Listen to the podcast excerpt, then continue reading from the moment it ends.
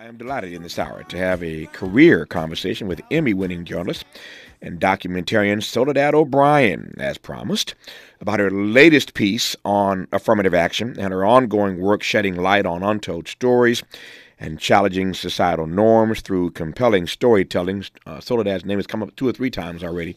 Uh, in the show today, in part because in our first hour, my regular contributor, Ruben Navarrete Jr., whose politics ain't my politics, but we've been friends for 30 plus years and love to argue about things. He and Soledad were in the same class at Harvard. And then we talked about Bill Ackman earlier today. He was at Harvard around the same time that Soledad was there. Uh, and uh, we talked about presidential politics. And I mentioned to you that Soledad and I, some years ago, moderated a presidential forum together in Iowa. Uh, the Iowa caucuses are on Monday, uh, uh, kicking off the uh, season in earnest to elect the president in November. So her name has uh, popped up a few times already on this program. She should know. And so now she's actually here in person. Before we commence our conversation with Soledad for the hour, take a uh, listen to a, a piece uh, from her new work, and uh, we'll let her tell us about it when we come forward.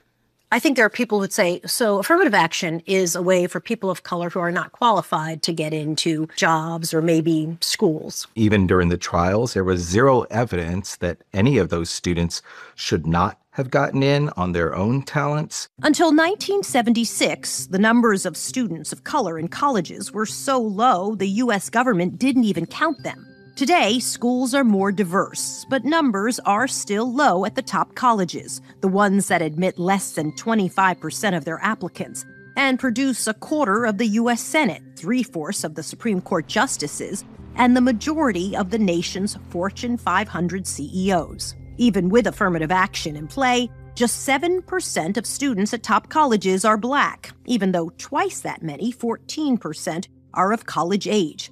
15% are Latino, even though their college age population is 23.4%, the fastest growing youth demographic in the U.S. McKinsey research on nonprofit colleges found that even with affirmative action, it would take almost 70 years for these institutions' student bodies to reflect the demographics of the U.S. population in terms of the number of historically underrepresented students in each class. We have so much history behind us as people of color, so much history, like such a strong past. So why would we be put at the same level as somebody whose family has been here for for centuries and have benefited off of the the harm done to communities of color? Soledad O'Brien, my first time talking to you in the new year. So happy new year to you. How have you been? Hey, thank you. Likewise, happy new year to you. I've been really, really well. How about you? I can't complain. Uh, if I complained, I'd be an ingrate. I am doing well, and I'm um, always delighted to be uh, in conversation with you. Uh, as I said earlier, uh, you. you've had quite the career. We're gonna have a career conversation in this hour about all the stuff you have done and are doing. But I want to start, obviously, with this new piece. Uh, tell me about this affirmative action work you've done. Yeah, we were really interested in exploring the kind of, you know, well, what now? The thing I think is so interesting, and you've actually covered this for many years, um, there's so many mythologies, right, around mm-hmm. affirmative action, around minorities in general, but around affirmative action. Affirmative action is is wildly successful, so successful that black students are overtaking, and students of color generally generally are overtaking white students who just struggle to get into school, right? That is just not true. But but if you were to like you know run down the street and ask random people, I think there's all this mythology around you know this idea of like replacement and and so we were very interested uh, in sort of tackling some of this mythology but also really saying okay now that the supreme court has basically killed affirmative action mm-hmm. what now what does it mean for students we were able to talk to students who in some ways were very interesting because they, they sat in this dividing line. The older sister had applied and gotten into college under affirmative action. And then when the younger sister was applying, affirmative action was now dead. And so what were her challenges? What were her strategies? And what happened to her was kind of one of the groups of students that we talked to and also talking to people who are trying to figure out, okay, how do you then assist students in an environment where there is very clearly an attack, not just on affirmative action. It's really the start, I would say, and I, I think there's a ton of evidence for saying on DEI generally, right? This idea of just a, a, an out and out attack on diversity. So affirmative action in many ways, uh, with Edward Blum at the, the helm, is just the start of trying to kill DEI and diversity initiatives that have benefited people who have historically uh, been left behind for lots of reasons. Um, and so I think we're at the beginning of that as well. So that's what we wanted to explore in this in this documentary. Yeah, um, it's a great piece of work, and I'm glad you did it. Um, let me let me let me let me let me start by asking what you discovered. Well, let me do this too. I'm looking at my clock here. Let me let me let me frame this, and we'll we'll give you a chance to respond when we come forward here, Soledad. What, what I want to ask in a moment is what you what did what did you discover in your in your work in your research uh, for this documentary that has allowed this mythology, as you put it, about affirmative action not just to uh, be sustained, but to succeed. Succeed so well the Supreme Court buys this argument and guts affirmative action. What's been driving, uh, what's been allowing for, creating the, the, the terrain that could uh, allow this mythology to grow uh, and to grow uh, so wildly that we ultimately end up uh, just doing away with it, just chopping it down altogether? That's our question for Soledad O'Brien. That and more when we come forward on Tavis Smiley. Interrogating and unpacking. That's what we do around here. You're listening to Tavis Smiley. Let's get back to more of this rich dialogue with Tavis Smiley. Tavis Smiley and Soledad O'Brien has a powerful documentary out about uh, affirmative action. Soledad, when, where, and how can people see the doc? The doc is uh, streaming on C- CBS.com, um, and actually, I think a really good way uh, to check it out is to um, to go to the CBS News app or Paramount Plus as well are very good uh, opportunities to check it out. And it's a short doc. It's a 30 minute doc.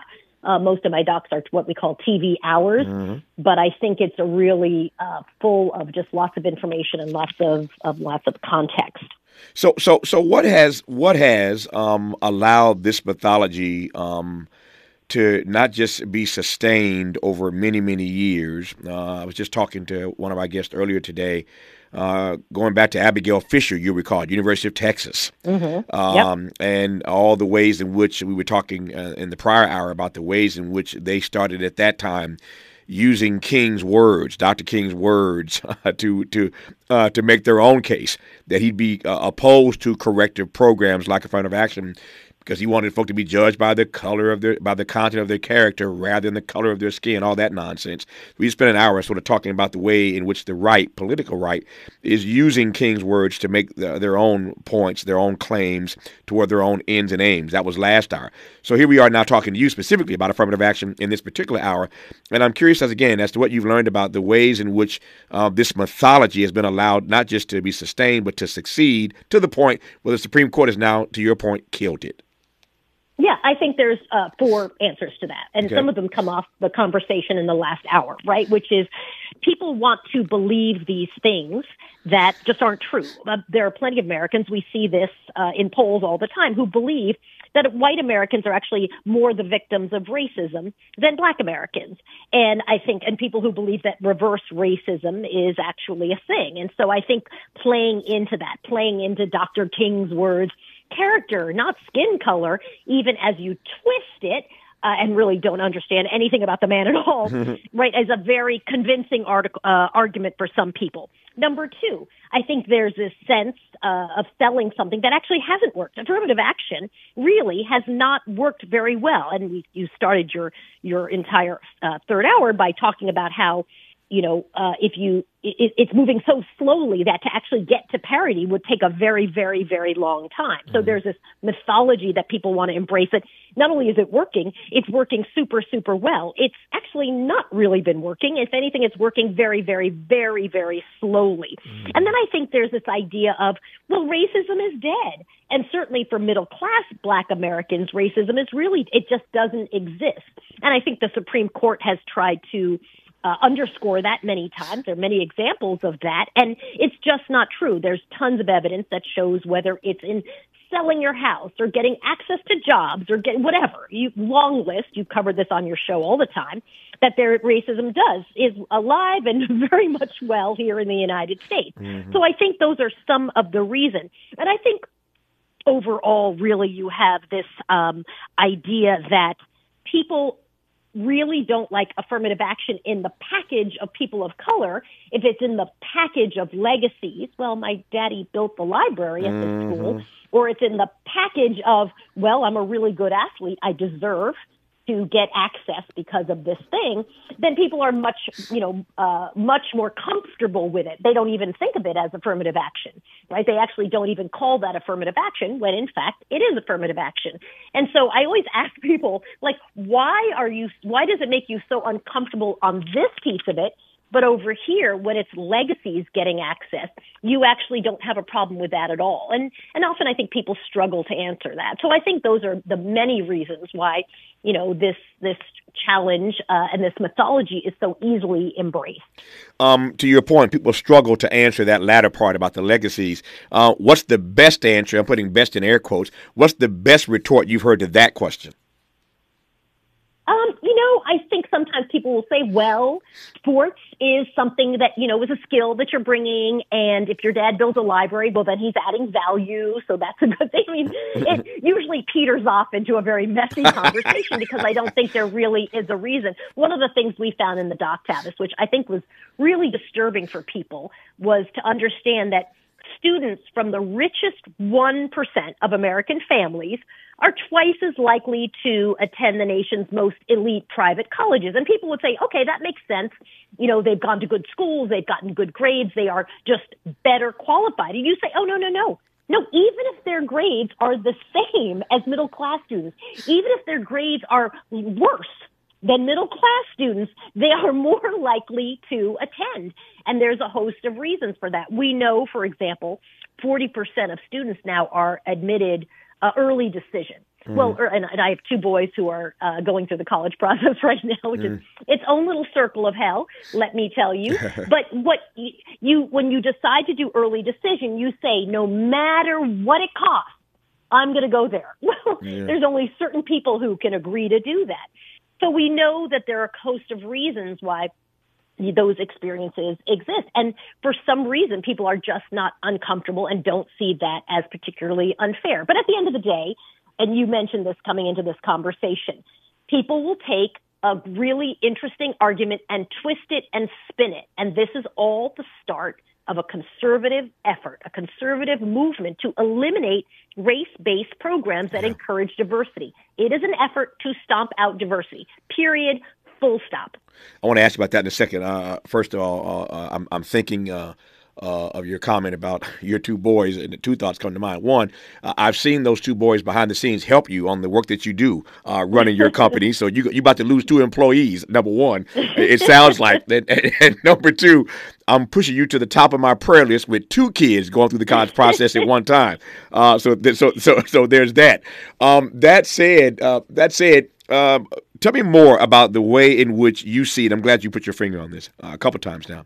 Um, tell about the ways in which you see this attack on affirmative action as a means to an end to destroy anything that has race connected to it, as a means to an end to destroy anything diversity, equity, inclusion related. Um, it is this. This is this is strategic, or as George Bush might say, there's some strategery involved here. So, so tell me, yeah, lots of strategic. Lots and lots. Tell me about the strategery that you see involved in this attack. Yeah, absolutely. And well, because you can tell there's lots of strategery because, in fact, we have seen uh, pretty much right after the Supreme Court decision, uh, a letter was sent out right to law firms telling uh, those law firms to advise their clients. Hang on to your documents about your programs, your mm-hmm. diversity programs, the law firms themselves and the clients of the law firms. And I'm not a lawyer, but boy, do I know if anybody ever tells you, hey, hold on to those documents, mm-hmm. it's generally an indication that you can expect there's going to be some kind of legal fight to come. And so it's obviously extremely, extremely intentional about uh, the strategy there. And, of course, we've already seen in many states you've got uh, efforts to kill DEI. I, I'm currently in the state of Florida, and we've already seen efforts to remove the history of African Americans from public school curriculum and book banning. You know, these are all might feel like these individual pieces, but in fact, they're not individual pieces of a, of a strategy. It's a really well honed and very long strategy. Edward Blum has been at this for a long time. Yeah. He's not a guy who just suddenly two years ago decided, hey, I should bring this before the Supreme Court. This has been very, very intentional. And in a lot of ways, I think even uh, the arguments you know, and, and the arguments are, are laid out very clearly. You know, one thing that I think conservatives are, are doing um, they're very clear about, uh, uh, you know, if you look at Claudine Gay as a good example. I Sure. mean, people say, you know, they lay out, here's what we're going to do. Here is our plan. It's not, it's not some top secret thing that I, I can tell you that I have discovered by deep research. You know, people say it in interviews, here's what the plan is. And so, you know, I can tell you that Bill Ackman right now is trying to get himself elected uh, and a slate to the Harvard Board of Overseers. I know because he's been reaching out with other people that I know, uh, asking some people to join that slate so that they can take over the Harvard Board of Overseers. I don't know if anybody knows that officially, but I can promise you that that is accurate. And so it's not surprising, right? Um, it's a very intentional strategy. And I think when you approach these things with an intentional strategy, Fearless Fund, you've talked about that, you know, with an attack on Fearless Fund and other DEI programs, other uh, diversity programs across the board, you know, they're not just one-offs. And you have to understand that a lot of these universities and colleges right now are absolutely um, mm, panicking is probably too strong, but are very, very stressed and very aware about the position that they are in. They fully understand uh, that they're in a position um, where they're a, a defensive position. Yeah. Let me maybe that's the best way to put it. They're in a defensive position right now, and so you know they don't actually have to say why they've admitted students. Our, our, our producing partner in this documentary, the Hechinger Report, reached out to 40 of the most selected colleges and said, "Tell us the race of the students you admitted. Tell us the race of the students who applied." 40 uh, of, of those 40, only uh, fewer than half actually answered. And of the half that even responded, they actually didn't answer with any information. They just responded because they don't want to, and they don't really necessarily see it as a, an upside. The Harvard Dean of Admissions has has said, you know, to the the Harvard Crimson, uh, admissions officers aren't even going to have access to data on race. Why? They're trying to position themselves legally uh, in a particular way. Yeah, um, you've you've uh, described quite uh, quite brilliantly and quite accurately the political playbook um, uh, that we see um, uh, rolling out in front of our eyes. Uh, we see the frame that we are in when it comes to conservatives and anything. Uh, that has race attached to it.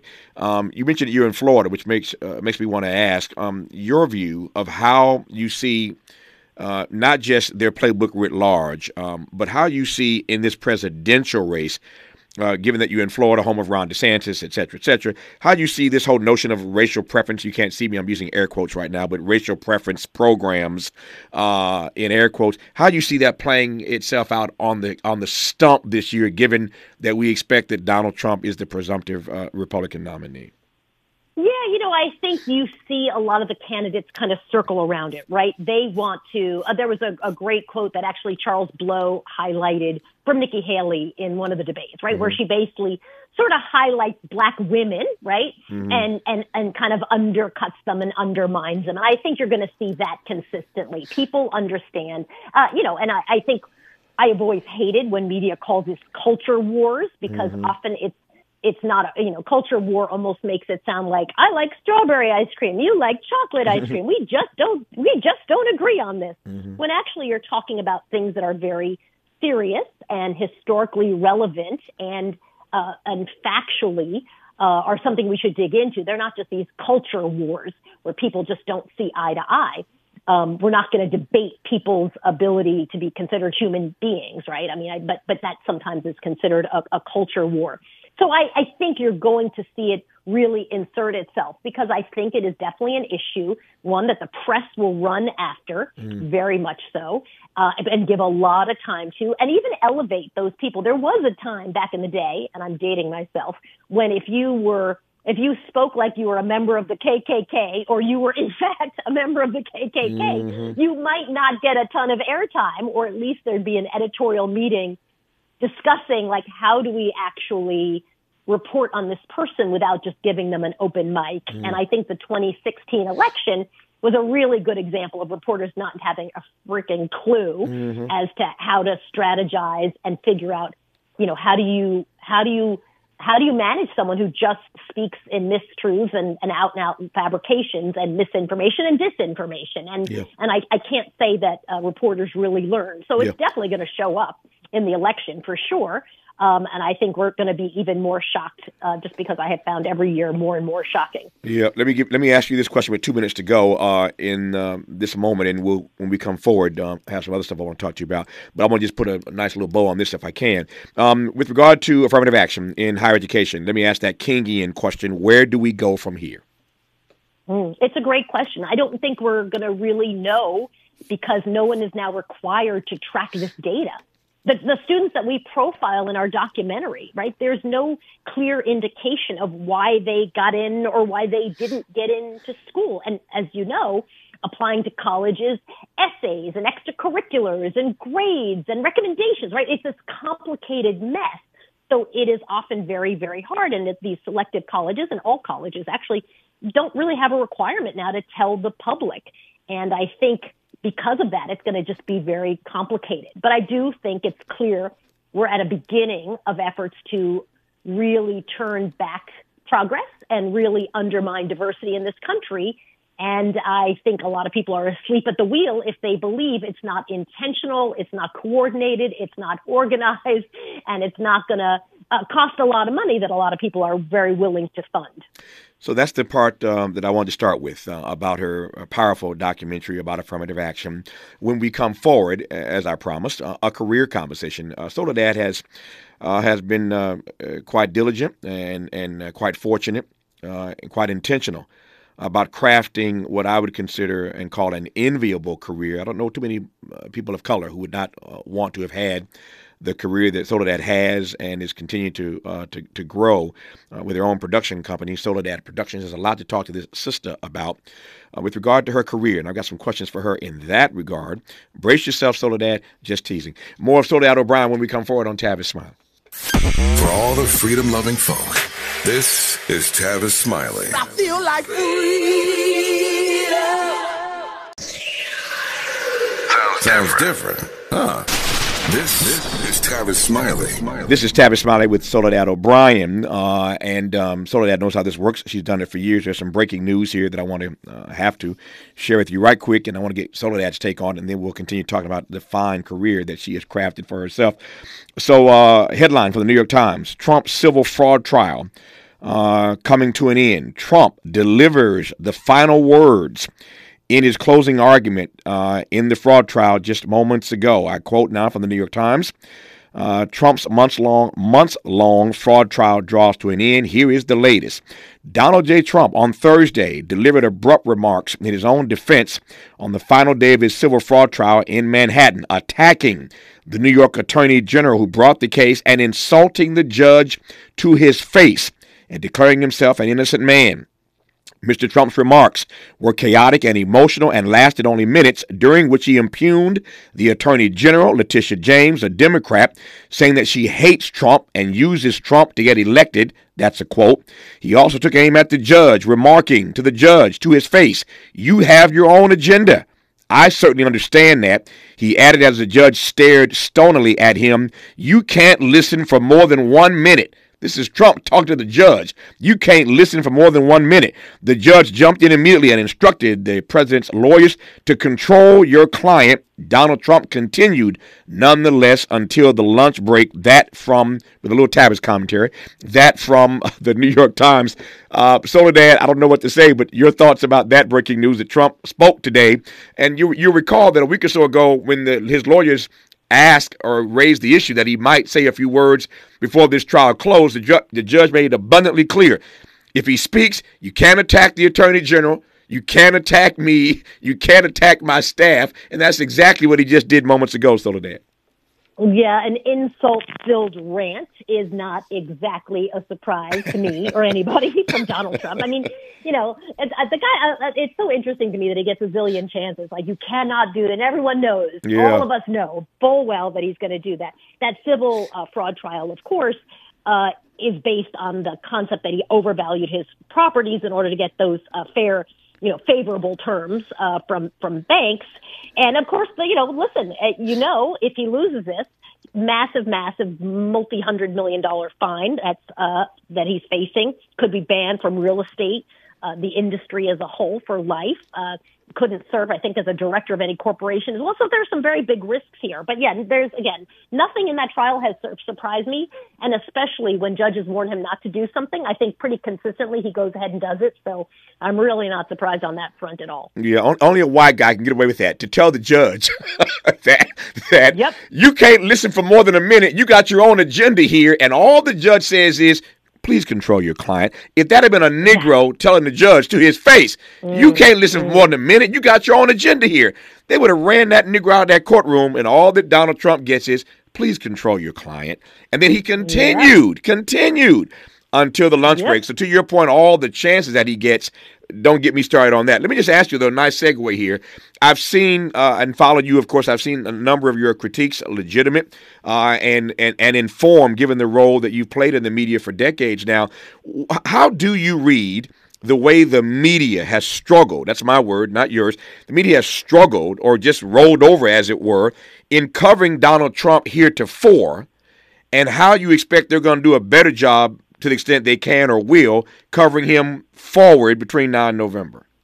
Yeah, you know, I think rolled over is a really good phrase. And, and probably a couple of years ago, I would have been like, yeah, struggled is a good word. But, you know, I think when people refuse to do any kind of analysis of their failures and their mistakes, um, then it really is a matter of rolling over because it means it's more intentional than, you know, than the struggle that I probably originally gave the media credit for, uh, for doing. You know, so, I, I don't I don't see any growth. I don't see any learning. I don't see any ability to say, hey, how do you cover a person who is newsworthy, so deserves to be covered, but doesn't necessarily deserve to have a live hot mic handed to him. Mm-hmm. Doesn't necessarily deserve to have a, a, a, an entire town hall centered around. Again, we know what he's going to do uh, is if, if people do not know that, then they really need to remove themselves from the business because I think everybody else really is well aware of how it's going to go. And the CIA, uh, CIA, yeah. that's Freudian, CNN debacle yeah. of having him in that town hall, right? Was yeah. it went exactly as everyone predicted. Mm-hmm. It was just a complete raging hot mess.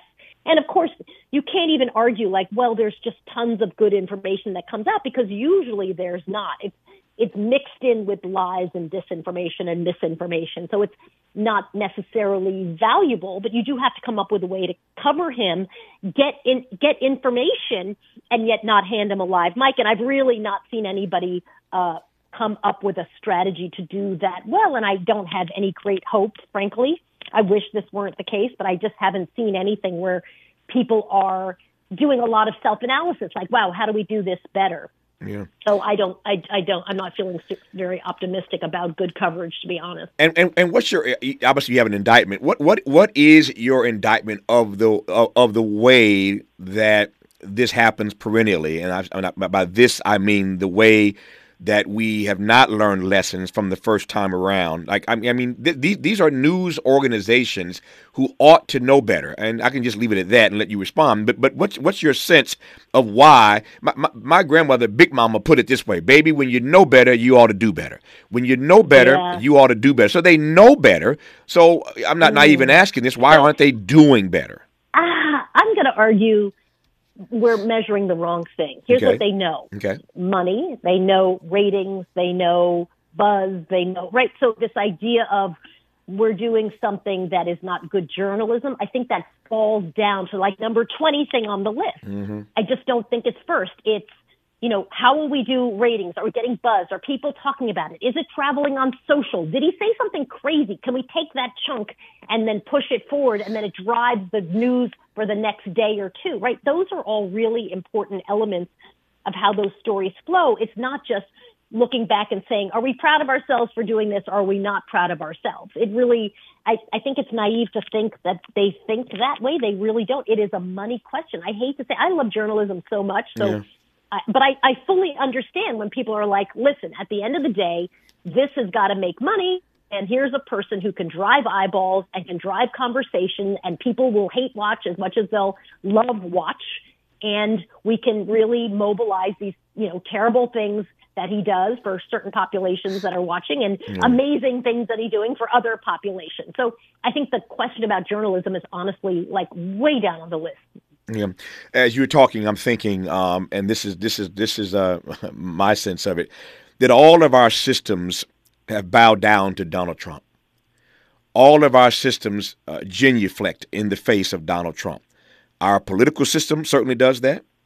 Republicans lining up all these sycophants. Our our our our, our media does that. That's what Soledad was just talking about it. The judicial system does that. Uh, today, you can diss a judge to his face, and all the judge says is control your client.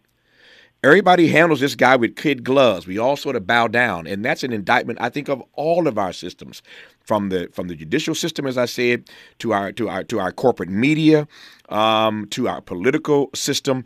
Um, it, it is it's it's unnerving, uh, for lack of a better word, to just watch this genuflection uh, in real time. I, I, digress on that. More with Soledad O'Brien when we come forward on Tavis Smiley. From the Leimert Park with love, love, this is Tavis Smiley. Ready to re-examine your assumptions and expand your inventory of ideas? Your inventory of ideas? More of Tavis Smiley coming your way right now. Soledad O'Brien, what is it like to uh, run Soledad Productions and to be able to address all of these critical issues, to shed light on untold stories and sort of challenge these societal norms through your storytelling from this vantage point versus uh, a network or a corporate standpoint, which you've done at a number of different places over your over your over your career? Well, when you started, I liked the way you made it sound like it was very intentional and very organized and very strategic. I was like, oh, oh, right, right, yes, yes, Tavis, it was. Uh, some of the time we really just didn't know what we were doing, but I did have a sense of what I didn't want to do. You know, at the end of the day, you still need clients, you need customers, right? We're we're always looking for uh, platforms, and so it's not like you just go out there and you just do what you want and put it out there wherever you want. I mean, CBS has been a fantastic partner for us on our documentary about affirmative action. HBO was our partner when we did our Black and Missing uh, series. Uh, you know, we did a, a really great doc uh, that um, of Rosa Parks, you know, so we always get these partners and that's obviously essential. But I think what it really does do allows you to, I mean, you know this because in a lot of ways, you know, when you're self-employed, you get to sit down and say, where do I want to spend my time and my energy and where is my, my best and highest use of, of me? and, mm. and I, I think, you know, I, I think that's always a really nice question. I remember when I was working at CNN, uh, I was sent to cover an anniversary of uh, the killing of JonBenét Ramsey. Mm-hmm. And I just remember being in a line with maybe 90 other reporters and just thinking like, why am I here? I'm not sure I have anything to add value. We're kept so far from the scene. Like we're just doing live shots. We're not actually reporting not adding value. And and it seems like a, a little bit of a, a waste of time frankly. Um and so i really vowed to myself after that that i wanted to be on stories where me showing up really meant that i could you know add some value for the audience and mm-hmm. I, I've tried to really do that. And, you know, sometimes I feel like, hey, if I weren't there, would this question be asked? If I were not there, would it be framed this way? If I, you know, weren't here, you know, would would everybody else push back? And I, I you know, I, I, I as you get older too, as you well know, you get what you're willing to do and what you're willing to not do. Mm-hmm. So that's kind of been nice as well. Yep. Um, it may not have been planned, uh, and in many respects, uh, parts of my career weren't planned either. But I have found, and I'm curious to get your take, that there is a particular, how might I put it, there's a particular freedom that comes along with doing uh, the work and witness that you think you were called to do in the way that you know it needs to be done. Yeah, for sure, for sure. There's there's a freedom when you feel like you're. I mean, I think this is with every career, right? When you feel like I am in the place I'm supposed to be, mm-hmm. there's a certain sense of of calm and like freedom and sense of even if you're working really hard, mm-hmm. you just feel like you're in the right place. And it's very frustrating to toil away when you're pretty sure you're in the wrong place and you're mm-hmm. not doing the things that actually are good for you to be doing or that you care deeply about. So I think that's for every career. Through life and at some point say, you know, what am I supposed to be doing here? Why was I put on the planet? What are mm-hmm. my my skills and my abilities and my my gifts, frankly, that mm-hmm. I can add value in some way that maybe somebody else can't. In our remaining moments with Soledad O'Brien, um, just about three or four minutes left when we come forward, I, I, I, want to ask her. We were just talking a moment ago Um, we offered our both we both offered our assessment, our indictment, if you will, of the of the corporate mainstream media as currently structured. But I know there are always young people listening, uh, and those parents who have young people who are in school right now, like the two boys she has on the way to college, uh, who are interested in this media world. Uh, and while I don't want to cast aspersion or indict all of our colleagues in the business across the board, that would not be fair. There are a lot of good journalists out there. I am curious as to what Soledad, given the career that she has fashioned, believes is missing. What is missing in the kinds of journalists that we need in the months and years ahead? We'll get her take on that as a veteran these days. You're listening, and I'm glad about it, to Soledad O'Brien on Tavis Smiley. Unapologetically progressive, progressive. unapologetically black. black. black. You're tapped into Tavis Smiley. Tavis Smiley. Smiley. Who do you trust to get at the truth? Tavis Smiley. Smiley. Smiley. That's who. The conversation continues right now. Got about three minutes left with Soledad O'Brien. Soledad, I recall uh, two things vividly. The first time some young person called me Mr. Smiley. Uh, and the first time somebody introduced me on the show as a veteran broadcast uh, media personality. Oh, oh. Uh, I hate to break it to you, but we're veterans these days. Uh, oh. And because you. I hear the pains. I hear the angst. Because yeah, yeah, yeah. Because we are veterans, I now get to ask you questions like the following. Uh, you've been around long enough now to see what's right, what's wrong, what's working, what doesn't work. I, I, I close by asking you today. Um, when it comes to journalism, what it is you see that is missing that these young journalists of color, particularly, can and ought be bringing to the table? And so many of them are. I have to tell you, I'm always amazed and encouraged by young journalists because I think that they understand that their job is to actually bring some kind of sense of understanding to the audience, right? It's about educating people. I don't hate poor people. I don't hate people of color. I don't hate anybody. I'm trying to understand issues. And I think when journalists sort of feel like, well, these people are more valuable than those people, you start getting into trouble. And I see that in older journalists, frankly, far more than I see it in young journalists. So I'm very encouraged by young journalists and the opportunities that lie ahead for them. Yep. And what's the future of Soledad Productions? Listen, uh, you, as you pointed out, we're very organized and strategic. um, you know, we continue to work on projects that we love. We're looking at um, obviously uh, women's right to choose right now in a project. We're going to do a follow up to our documentary about affirmative action, looking at the next layer of attack on DEI. So we're just busy. We're a very, very tiny company, but we keep trying to work on things. Our, our podcast about the assassination of JFK, who killed JFK, is a number one podcast in the country right mm-hmm. now. So that's been very exciting. So we just you know, we're very small but mighty, is how we like to think about ourselves. There you go. Uh, and finally, uh, let's close where we began, talking about the affirmative action document. You tell folk again where they can see and download that brilliant piece of work. Yeah, you absolutely uh, can take a look at that documentary on um, the uh, CBS News, um, uh, their uh, their streaming service. It's a really great way to catch it, and we'd be very excited if everyone gets a chance to look at it there. Her name is Soledad O'Brien. Um, she's doing some wonderful work, um, and cons- uh, consistent with uh, all that she's done in the decades Thank prior you. to. Soledad, good to have you on. I'm, I'm, as we say, I'm rooting for everybody black. That includes you, obviously. I'm glad you're doing what you want to do and doing it in a way that is that's full of integrity. So congratulations on all Thanks. the great work you're doing, and good to have you on this program. Thanks. Thanks for having me. Take care, Soledad. Uh, that's our program for today. Tomorrow, Friday. Is it Friday already, Miles? Friday tomorrow. So tomorrow, the best of Tavis Smiley. In case you missed some uh, amazing conversations this week, and there were plenty to choose from. Miles and I have to always uh, on Thursday figure out what do we what's our best of tomorrow. So we got a lot to choose from this week. So tomorrow, great show uh, on that. Um, if you are in Los Angeles, if you're in LA, uh, we heard across the country, but if you're in LA, uh, Friday morning, 10:30 a.m. at the top of Kenneth Hahn Park, our big announcement, uh, our historic announcement about this major climate justice campaign that we're rolling out tomorrow with the mayor and Holly Mitchell and others. Um, so it should be a great gathering tomorrow at 10:30 a.m. at the top of Kenneth Hahn Park at the MLK Memorial Tree Grove. That's tomorrow once again at 10:30 a.m. if you are in the Los Angeles area.